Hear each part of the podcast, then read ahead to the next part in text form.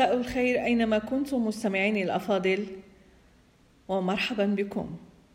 وإلى كل من يهتم بمواضيع تطوير الذات أو ما يخص بمناقشة أي موضوع اجتماعي ويريد التحدث فيه وفي كل جوانب الحياة ومشاكلها، والبحث عن طرق معالجتها بشتى الوسائل، والبحث عن تطوير الذات وتغييرها للأفضل والسمو بها بعيدا عن كل ما يؤذيها.